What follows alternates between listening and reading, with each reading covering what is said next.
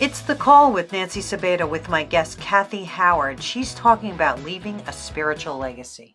How can our past impact our faith and what value can it give our family?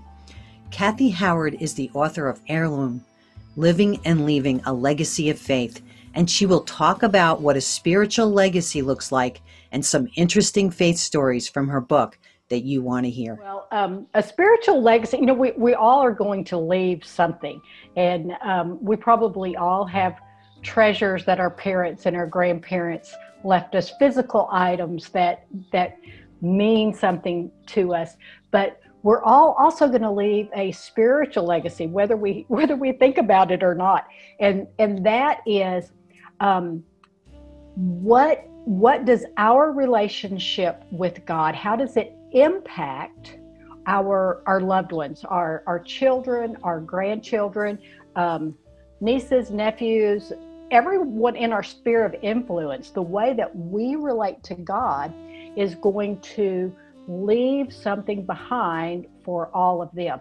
So I know when I was a young mom, as we all are as young moms, we're busy. I I know that the way I related to God impacted them, but I wasn't purposeful about it. And and now as a grandmother, maybe it's because I have uh, a little more time. and I tell you what really got me thinking about this, Nancy, was was when my parents were um, had gotten to the point where they really needed care and needed help, and we we had to move them out of our family home. And I I was I was going through their house. Um, getting it ready to sell, and I found this um, old metal box. And I found a letter that was more than a hundred years old, and it was from it was written by my great great grandmother to her son. Um, so my great grandfather, and in it, I mean, she talked about news, you know, like who was sick and who had come to visit and that kind of thing. But she made a point of saying how she prayed every day for her dear son and his children. And she wrote out a prayer the things she prayed for them. And it was a spiritual prayer. It was it was it was prayers for for salvation and and spiritual growth. And it impacted me so much. I mean i found myself in tears as i was reading that letter because the um, the granddaughter she prayed for was my maternal grandmother and so i didn't know my great great grandmother. I didn't know my great grandfather but I knew and loved dearly my grandmother who who was the the grandchild she had prayed for in the letter. And she loved jesus so much. And so i felt that um, the faith of my great great grandmother even though i'd never met her impacted me because of the way she lived her faith and the way she prayed for her son and her grandchildren and it challenged me in that i thought this is what I want to do, I mean, even for those descendants that I might not ever meet, I want the way I live my faith today to impact them. And so that's really what got me thinking very intentionally about spiritual legacy, is because that's what I, I want to leave something that's of eternal value, of eternal value for my for my children and grandchildren.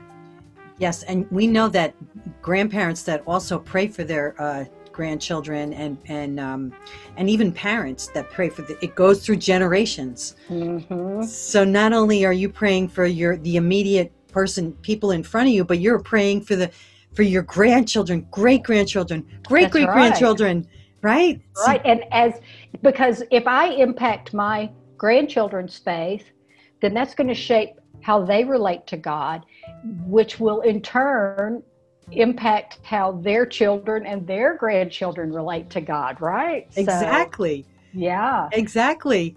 Um, so, you know, what is the Bible? How does it point us to the spiritual legacy? You know, it's funny because I, I've been reading Exodus in my um, in my own personal Bible study time, and over and over again, even in Exodus, in, in the Old Testament, we see how God tells his people to be sure and tell your children about what I've done. Tell your children and your grandchildren about what I've done. So during the 10 plagues and, and when he brought the Israelites out of bondage in Egypt, when he when he was instituting the Passover, he said, "This this is a way for you to be able to tell this story to your children and grandchildren and beyond. I want them to know what I've done back here." So we see that repeated throughout Scripture. You know, I I love Deuteronomy six, where God says, you know, talk to your kids as you go, as you're walking down the road, as you get up, as you lay down at night. Talk to them about me. Tell them about my commandments. So we see that kind of thing all throughout Scripture. Um, God telling us to tell our children and grandchildren about Him and about about His mighty acts. Yeah, yeah. So, so Kathy, like in your book, um, what can what can we get from heirloom? What what what's in that book that will intrigue us to want to write to want to read this? Right so so it's a devotional book and it has 52 stories and it's a, a combination of stories from i mean there's some stories from scripture. Of course every devotion is based in scripture but the but the illustrations the stories come from scripture they come from history but most of them come from everyday people's family stories. Um, where did their spiritual legacy begin? A great story that I received from a childhood friend, and um, it tells of her ancestor who was an orphan in London in um, I'm trying to remember the exact date. Oh, eight. He was born in 1841, and um, he was he was an orphan that just ran around the streets of London, hanging or hanging around the gamblers and that kind of thing. And one day, a stranger gave him a big black Bible. And so the orphan, John Monkhouse, taught himself how to read using that Bible. And he also came to faith in Christ through that Bible. And a few years went by and he, he got married, uh, had children. He and his wife immigrated to the U.S. and um, settled in Louisiana, in North Louisiana, and was just a strong Christian businessman, helped um, helped establish a church in Shreveport. Um, and then his grandson ended up, the reason I'm telling you this story is because his grandson, Jimmy Monkhouse, was a spiritual mentor to my father.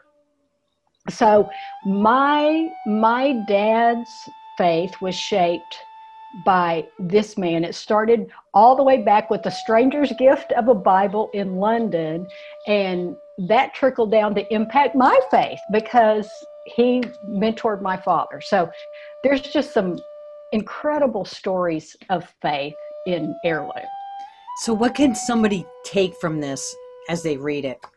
So, um, every one of these stories, I wanted it to be very practical. I, I, wanted the book to be inspiring, first of all. You know, you hear these stories and you go, oh, that's, I want to be able to leave a legacy like that. But I wanted it to be so very practical. And so every single devotion has a practical tip for parents, grandparents, aunts, uncles. What can I do to be purposeful about establishing and passing on a spiritual legacy. Uh, for inter- for instance, there's a there's one story in the book. Um, it's called uh, the Whistle Stop, and it's um, um, a man that I know who has a farm, I mean a ranch in Wyoming, and there's a train that passes through there.